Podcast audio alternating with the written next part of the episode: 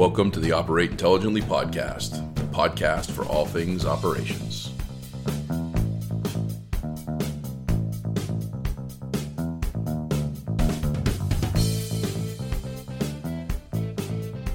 Hello, Operate Intelligently listeners. This is your host, Joshua Peach, for episode 127. And I apologize for the bit of the hiatus that we've had here. It's been uh, upwards of a month since the last podcast episode was recorded a couple reasons for that. One was that it was really hard uh, with the reopening of schools and a lot of things that are going on with our typical guests.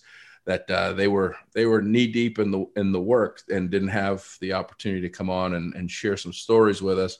And uh, it was just been a little bit overwhelming trying to get folks uh, coming on board. And I know nobody wants to listen to me uh, just ramble on by myself. So we took a little bit of a break, kind of started to retool. We're trying to figure out some some next steps. And I had a magnificent uh, email that came about a week and a half ago from our guest today, which I have a feeling she is going to be on for a number of episodes for the foreseeable future because she just has uh, a, an amazing number of hot topics to talk about and is a true professional. Uh, in the industry, and I think just in life in general, you think you're going to really like her. So, first and foremost, Mary Beth Ormiston, welcome to the Operate Intelligently podcast. Thank you. I'm just glad to be here t- chatting with you today. Yes. Is this your first podcast? No, I've done several before. Oh, okay. So but, but like a... you, but like you, I've kind of been on vacation for a while. Yeah, yeah. Well, we were we were delayed for a little bit because you had some painting going on and had some Wi-Fi, right. and uh, you know. So welcome. By the way, the paint looks fantastic. The space oh, looks great. Congratulations. Um, so just for and i actually i think you were on an operate intelligently podcast were you not before i, I was been. hosting? Okay so it was a while ago. So just for our new listeners um, tell us a little bit about yourself. Where where have you been? What do you do? And what are you doing today well i've been um, i was connected for a number of years with the ymca have been a number of years with uh, dude solutions doing a lot of fun stuff and and now, since uh, uh, we've had COVID, I've been working at home.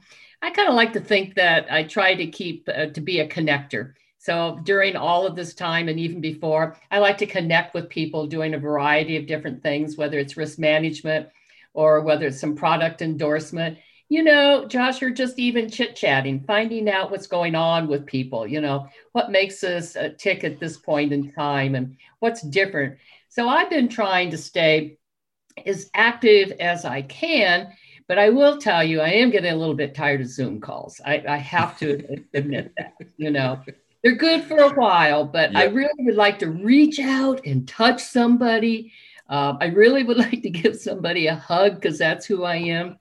But I've really been working to try to embrace the best I can what's going on but I got to tell you, some days I do this better than others. And some days I just fail completely and feel like I just want to go back to bed and throw the covers over my head. But sun's out and I'm doing good today. And I, I think that every day that uh, I can get up and find something that's viable to do. But if I ever say to you again, I want to paint my house, I want you to commit me. I want you to tell me to stop. I do not want to do this again but I did it. It's all good. And so now today I'm, I'm back um, interacting with a variety of people. They may be from Dude Solutions, they may be from the YMCA, um, all kinds of venues, and trying to support and learn and adapt to perhaps what's going out there. So that's kind of what I've been doing, Josh. How about you? No, I, I you, you, mentioned a couple of times the YMCA, and you and I have spoken, and I'm I'm a, a huge uh, advocate for the YMCA. I actually serve on a, a, board of governors up here in Massachusetts. You serve on a board of governors. I think you serve on a board of governors in North Carolina, uh, and the work that you did with it was the Redwoods group that you were originally uh, with, and how we got connected uh, all right. those years ago. You know, it's interesting. You know, I think that's something I'd like to talk about for a few minutes uh, that I think that people probably don't have a, an understanding and a handle on out there right now is how hard the YMCA's have been hit from COVID, and they're really an organization that they're designed to help. You know, when this this whole thing started, I know the ones up here, you know they were opening up they were taking donations they were providing meals they were providing safe space for people that that needed a place to take a shower and get ready for work um, you know helping you know right now they're helping with parents that need uh, that have kids with remote learning by providing a space for the kids to go that are supervised uh, where they can't go to school. But you know they re- they require a lot of of financial support from uh, from generous donors and from um, all sorts of different avenues, and they're they're they're getting hit pretty hard this year, and uh, and yet they're still the ones that I talk to have unbelievable optimism, and they still get up every day and they're still working just as hard, and it doesn't matter how difficult a time they're having, they, they're they're still trying to keep that unbelievable optimism and positive mindset for not just for them but for the communities that they support. Uh, is that kind of what you're hearing from a lot of you know you're you're in it with all you talk to all of them. I think everybody knows you in the country uh, at the y level. I don't know but i'm in i'm in deep um, with the ys obviously yes the ys financially have been severely handicapped. I was uh, uh, online with a y today uh, that they're losing 50 million dollars this year. But you know whether it's 50 million dollars or whether it's 10 million it's all relative because the product for YMCA's are the people. You know, we can go someplace else and the product might be widgets, but the YMCA, the you know, the product um, happens to be people, and they're integral part of the community. So here we are. Um, we're locked down. We've been locked down for a while. Uh, kids, some kids are going to school, other kids aren't. Parents need childcare. Everything is in flux. And the YMCA is working so hard to try to meet not only community needs, providing food, perhaps, uh, providing childcare, and not actually knowing day to day what the arena, what the platform is going to look like. Mm-hmm. Uh, many of the Ys, I'm going to give you just an example, Josh, you know, have had to uh, terminate, lay off, furlough, whatever the terms you want to use, probably close to either two thirds, three fourths of their staff, however that uh, fraction works out. And they are trying to operate much smaller, a much smaller footprint, but they're still trying to serve as many people as they can. On top of that, you know, um, they are a cause driven organization, which does mean that um, uh, a substantial amount of money comes through the generous donations of people like us or corporations. Unfortunately, we have a sector out there that uh, might not be working. We have corporations that may only be functioning at a partial fraction of which they are. But then we have others that are doing just fine. So the Ys are digging in the trenches. They're trying to provide the service that is most important for our communities. And I, I think more than ever, um, YMCA's are vitally important to our communities. I mean, you can go back to uh, the YMCA is over is 175 plus years old. Now that goes back a heck of a long time. And we have provided service through World War II, through all kinds of uh, events that we never want to, to see again. And the YMCA has survived. So I think that we'll survive again but we'll look different. But our communities are going to look different. We're going to look different. But it, it's um, um, some Ys won't make it. That's the unfortunate part. Some just won't be able to do it financially. Uh, we know those that are larger Ys will have to shut down perhaps branches and, and do things differently. And maybe some will, uh, uh, will be selling their assets. I was talking to a Y again today that was selling one of their buildings because they have to reduce their um, uh, their expenses. So they're making you know tough decisions. And even you know, as I tell one important fact, Josh, and you know this too, but uh, even though YMCA's are cause driven, and you know they are a not for profit, but they're also a business. They also have to have income over expense because that's the only way they keep the doors open um, to help our, our uh, community my biggest concern and our conversations have to do with with uh, kids and families. Mm-hmm. Uh, they've been, you know, as we talked about lockdown, they're not only their physical health, their emotional health, and their social health. You know, we we are social people. Kids are social people. And, you know, I look at myself, I live with five cats and four walls. Now, if that doesn't make you crazy, I don't know what else does. and and so you take a look at a common family like that you have. You have kids. You, are in our homes. Uh, we're working. Some are doing school virtually. Some are going to school. Some are doing a whole variety. And how is it at the end of the day we keep our sanity? And how is it that we stay, you know, um, how are viable maybe that's the word i want to use How yeah. is it that we stay viable and and able to get up the next day you know we call that covid fatigue and mm-hmm. that hits a lot of people a lot of different ways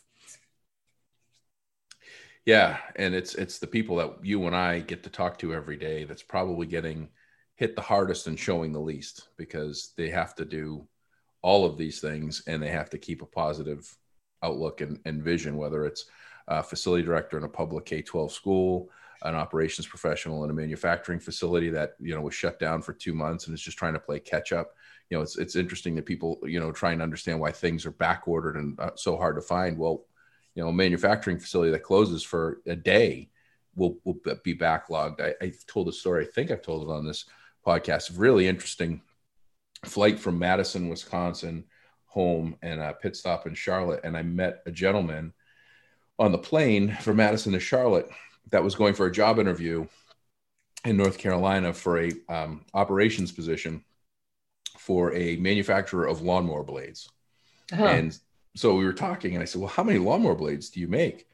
You know, how, how often does does one get pressed?" And he said, "Every second of every minute of every hour of every day, there is a lawnmower blade being pressed.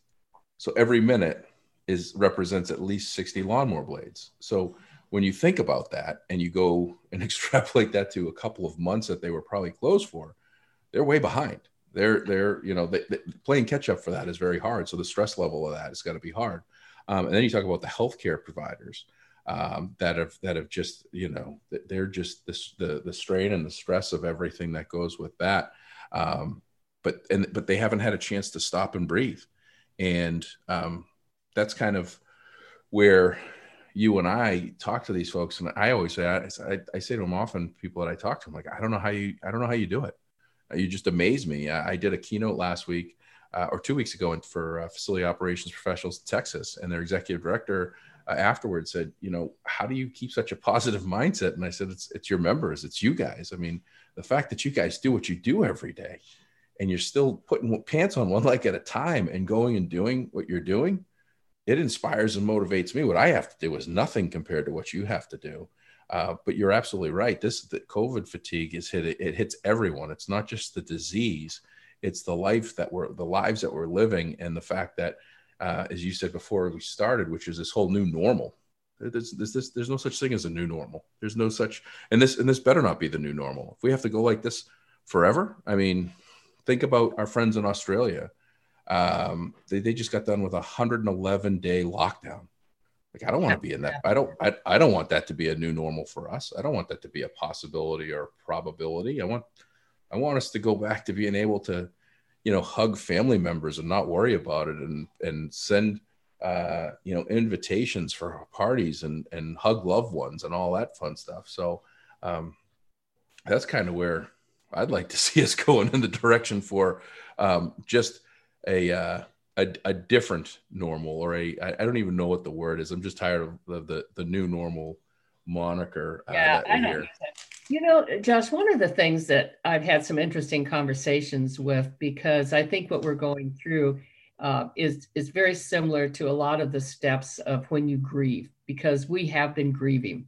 Mm-hmm. We've been grieving for what we've had, mm-hmm. and um, and when you don't have clear steps as to what the future is going to look like, not that we ever knew really what the future was going to look like, but we had more control. We mm-hmm. had some control uh, as to what it is we could do in our families, our work, and our environment. And now we don't feel like we have control. And, mm-hmm. you know, for me, that was a really hard emotion for me to get around because I'm I like to think I'm always in control of everything. And now mm-hmm. I'm in control of absolutely nothing. You know, I told you I had five cats. It is. It's truly like herding cats right now. Yeah. Uh, because life goes every which way, and and we're trying. I hear people they're trying to get framed some way so they have a little bit of boundaries you know we all like to have a little bit of discipline a little bit of brown uh, boundaries because it makes us feel a little bit better and so i hear people trying to kind of grasp onto that whether it's in the work environment you know again what are what are the basic things that we can do how is it that we can get started you know uh, I, I also hear people talking about the hardest thing to do in what in our environment is taking that first step. Mm-hmm. It's like, and, you know, and I sit back and I think, and I think, wow, is that, you know, and I think, yeah, they're probably right. First of all, trying to figure out, you know, what it is uh, we want to do or function, and then how do you take that first step? Mm-hmm. and fear, well, fear sets in. Absolutely, yeah. absolutely. And fear sets in when we don't know what's coming. Mm-hmm. And it's hard to plan for the unknown. Yeah. Yeah. What, you know, what's interesting, and I've had this conversation with a number of people, is you're, you're spot on with, you know, the frustrations of things that are out of our control. And the things that are out of our control are, you know, first and foremost, obviously this virus. Uh, secondly, okay. which the second is is it, which is a close second, or in many cases first for people is the regulations being imposed, the government telling you what you can and cannot do, and how you can and cannot do it. Um, and I try to tell people, you know, that's all stuff that's that's being put to you. But if you look at your life, 90 plus percent of your life before COVID was out of your control and you handled it just fine.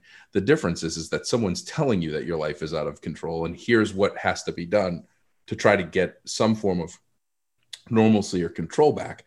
And I think that's the part that people struggle with. And the other thing that people struggle with is I don't think people know what to be mad at or what people oh, need to, to, to, to be um, frustrated with. And I, and I give this example countless times. I, I'm just, I've, I've, I've pushed back. The only, the only social media I'm really doing is LinkedIn.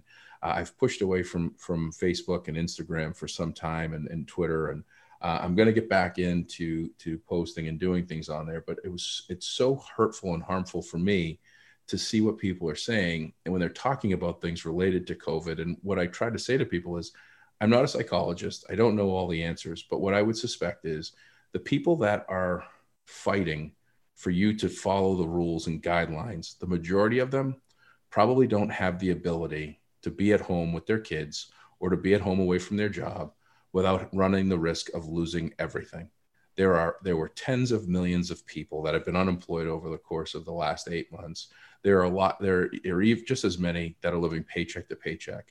And there's millions of parents that want to do the right thing and want to do the absolute best for their children but they can only do that if their kids are at school every day and so when they're fighting to tell you hey play by the rules do all the things to curve to, to kill the curve or flatten the curve or do something with the curve try to get this thing manageable so that we can do things they're not saying it because of fear of the virus as much as they're probably a fear of their life um, outside of that. And and to, to put all of that into perspective because i see a lot of people that post things and have parties and do all this stuff and you know what if the world closed tomorrow they could survive at home for a long time without having anything to worry about but a lot of people can't and that's the one thing that we have to really make sure that we're pushing which is compassion for for humans not just for our, not just out of for our own our own well-being but as a whole and uh, that's something i've just i've just seen a lot of that causes caused me COVID fatigue. It caused me, you know, just exhaustion of saying, what do I, how do I say this or what do I say? And I'm just now starting to,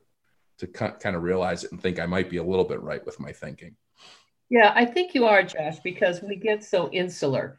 And when we become insular, we just think about us because mm-hmm. this, this impacts us. But we don't necessarily think about how does it impact my neighbor, my friend, a relative, or whatever. We might give it some thought, but you know, this is all about me. Mm-hmm. And and and that becomes uh, that's a problem that's problematic and mm-hmm. if it becomes so insular that everything is about me. The other point i was going to say to you that you were you were just uh, hinting about is this whole idea of that we react instead of respond. Mm-hmm.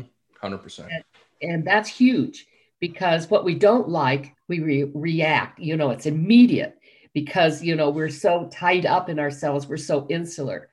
And, uh, you know, if we can find ways to just kind of let that go, if we can find ways that, you know, we don't have to be ugly. We don't have to be unkind. Those are pretty much conscientious. Those are things that we can control. We don't have to be uh, unkind. We don't have to say these terrible things that that I hear out there um, and that we see and that we read. We can be kind, and we can still function in this uh, you know fishbowl that we're in. That's the water splashing out because we don't know what's going on. But you know the other side of this is that it has pulled us out of out of being complacent Oh, yeah. It has it has absolutely jolted us to the to the core. Though I am very concerned about those that don't have jobs and those that don't have the ability to maneuver through this unknown.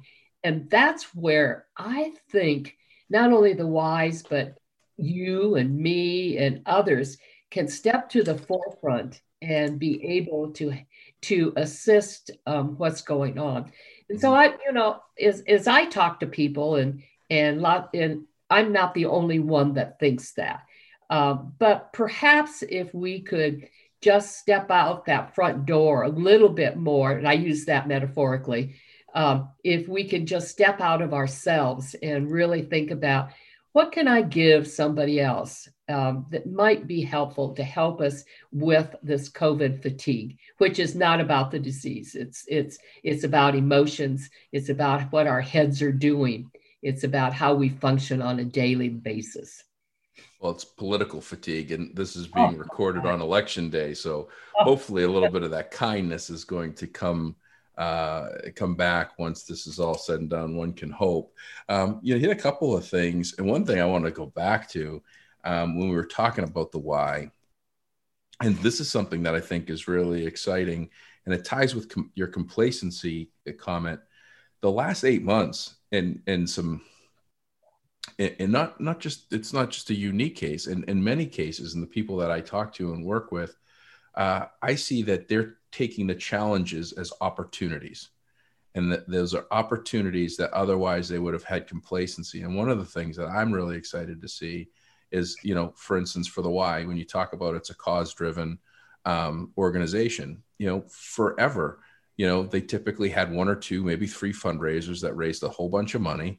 And what our Y that i'm you know, the Y that i'm the board of governors for we we all the board of governors were asked to uh, commit to doing a spinathon we were gonna we were gonna do a spinathon in a brewery and uh, i i said that I would put uh, the name of every person on the back of my shirt. So when I had a heart attack on the bicycle uh, while drinking a beer, that that that the uh, hospital would know all the people that had me do this dumb idea.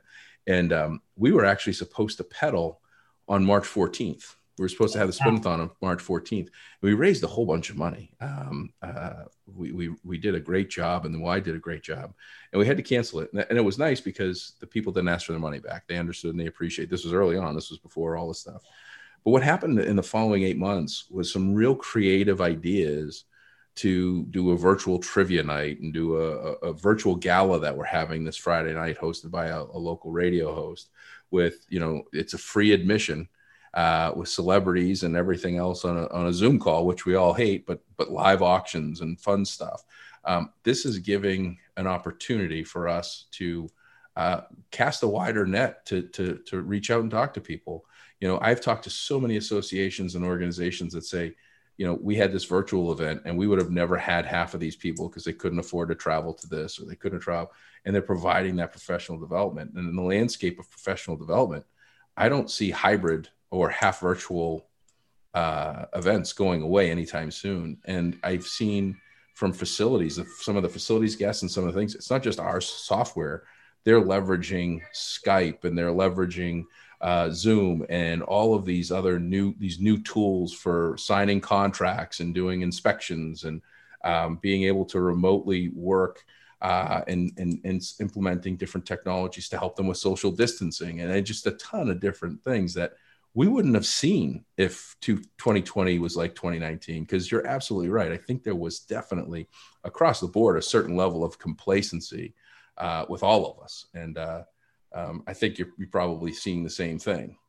Oh you're absolutely. Just think about us going into dude solutions. You know we have learned to work from home we don't necessarily have to work from a separate location where we drive. I was just kind of playing around the other day and I was thinking about not only the time that I've saved by not being on the road doing a variety of different projects and work, but also the, ga- the gas I've saved. And so I said to myself, are you less effective? No, I don't think so. In some cases, I think I'm more effective because I've put more time back into my day to do a variety of different things. And I've learned how to do some things differently. You know, my biggest challenge, one of my, is technology. I always laugh at that. You know, I've learned to turn the computer on and off. So here I am doing a podcast with you um, mm-hmm. having to use new technology and heaven help me i don't know what tomorrow will bring will be bring some new platform that i'm going to have to learn Mm-hmm. Now, I never would have stepped out to do some of that. Right, so right. I think that creativity and the ability for all of us to be individual entrepreneurs is a real plus. You know, we have the opportunity to do things we never thought of or never thought we could do. And I really think that that's exciting. Um, but, you know, that's my personality. I like change to a certain mm-hmm. degree and I like challenges. And so now I can, you know, it's, it's really great. I can do all my work and take a break and put my laundry in the dryer, for instance, mm-hmm. you know, mm-hmm. and I still have my office and I'm still getting stuff done.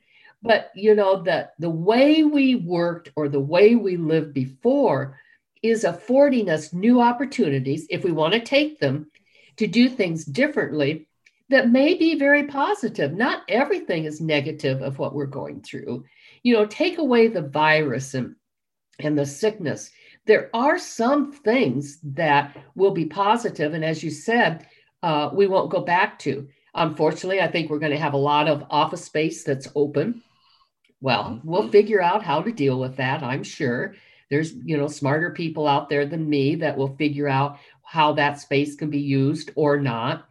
Uh, but we're still going to be profitable and be able to function in these new environments that are allowing us to have flexibility of how we function in a day. See, that's what I think. You know, having to go to a building day after day after day isn't really flexible, is it? No, no. Uh, so now we have some creativity, perhaps for those that function better that way, and for some of us that function, you know, in between. I think that's great. I think that's all good.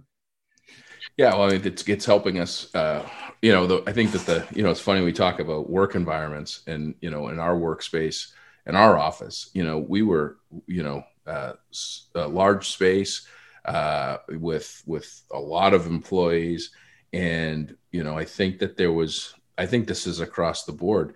I think somewhere in in and I'm not that smart, but somewhere in business, someone said you have to have workspaces where everybody gets together and work because, uh, gosh darn it, that's what they have to do. And we and someone forgot that we're adults, and right. and we have to be responsible, and we have to be held accountable, and we have to have responsibility in life. And and I think that there are many people that don't have the capability because of their where they live, whether it's a you know small space with with you know many people or some other reason that do need an office, but I think the majority of us do a pretty good job of, of working remotely and accomplishing uh, great great amounts of work. So um, uh, you know, repurposing office space for condos or apartments or or shared up, up here, there there's a ton of shared office spaces where you're paying a, a fractional ownership basically of a space and you schedule that space so that you have you know an office when you need it or when you need to have a virtual you know a zoom meeting in a conference room or what have you uh, but there are there's going to be a lot of new there's going to be a lot of new ideas and new opportunity that otherwise we would have just continued to build office buildings and yeah. I, th- I, think we're doing too much building anyway. I, you know, we talk about, you know, the gas that you saved. You know, I've pondered the most ridiculous thoughts through, um, through this COVID because I, I went through life and I never really paid attention to the things that I did, the things that I bought, or the impact that it had. And where I traveled 150 days a year, and I was looking at our one of our cars has almost 100,000 miles, and it's you know I think 15.9 miles average per gallon. I said, well, how many gallons of gas did I go through to get to 100,000? And It's like, oh my god, I went through 6,000 gallons of gasoline in this one car that I used. And then I said, well, uh, when I was traveling, I would have a couple cups of coffee and a, and a couple of bottles of water at the airport or wherever. And now I haven't, I haven't gotten a cup of coffee at a coffee shop. Uh, and if I had, I actually used my Yeti coffee mug and asked them to fill it. So all of the paper and styrofoam you save, and I'm, and I'm not, I've never been, you know, one that, um, that that paid a lot of attention to that stuff but that's an impact that we talk about with with regard to our consumption and what we do and it's just all of these new trains of thought and ideas of thinking of things we didn't really pay attention to are really it's it's kind of interesting when you think about it like if you can find one factoid of your life of something you did pre-covid that you're improving yourself upon post-covid so like i say the the the uh, the the, in, the improved carbon footprint of my uh, not wasting and and using uh, you know Yeti bottles and all that stuff. Uh, that's you know pretty interesting stuff that I never never considered before. So um, there's a lot of positive that can come out of of uh, what all of that we've de- dealt with the last eight months. Well, that's absolutely true. You know, um, I won't rave about my cooking, and friends yeah. that know me, even if I talk about cooking, they kind of it's tongue in cheek. But you know, never before have I gone through the grocery store and actually looked at labels mm-hmm. and to pay attention to not only what I'm fixing but what I'm eating. Because not that I ate ate out a lot or eat out a lot now, but for lunch, you know, typically uh, go out and, and pick something up. Uh, but now everything has to be here in my kitchen. Now that's you know that in itself just sometimes gives me heart palpitations, but that that's okay.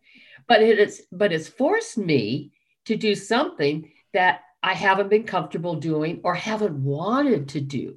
Right. And, you know, and that's a whole new concept of, hey, I got to do some things I didn't always want to do um, but now have to figure out how I can do them uh, because that's just the way my life is going to be. And that was kind of a rude awakening, Josh. That was, you know, uh, I've worked all my life. Uh, uh being domestic is just not in my DNA. it just isn't in my DNA.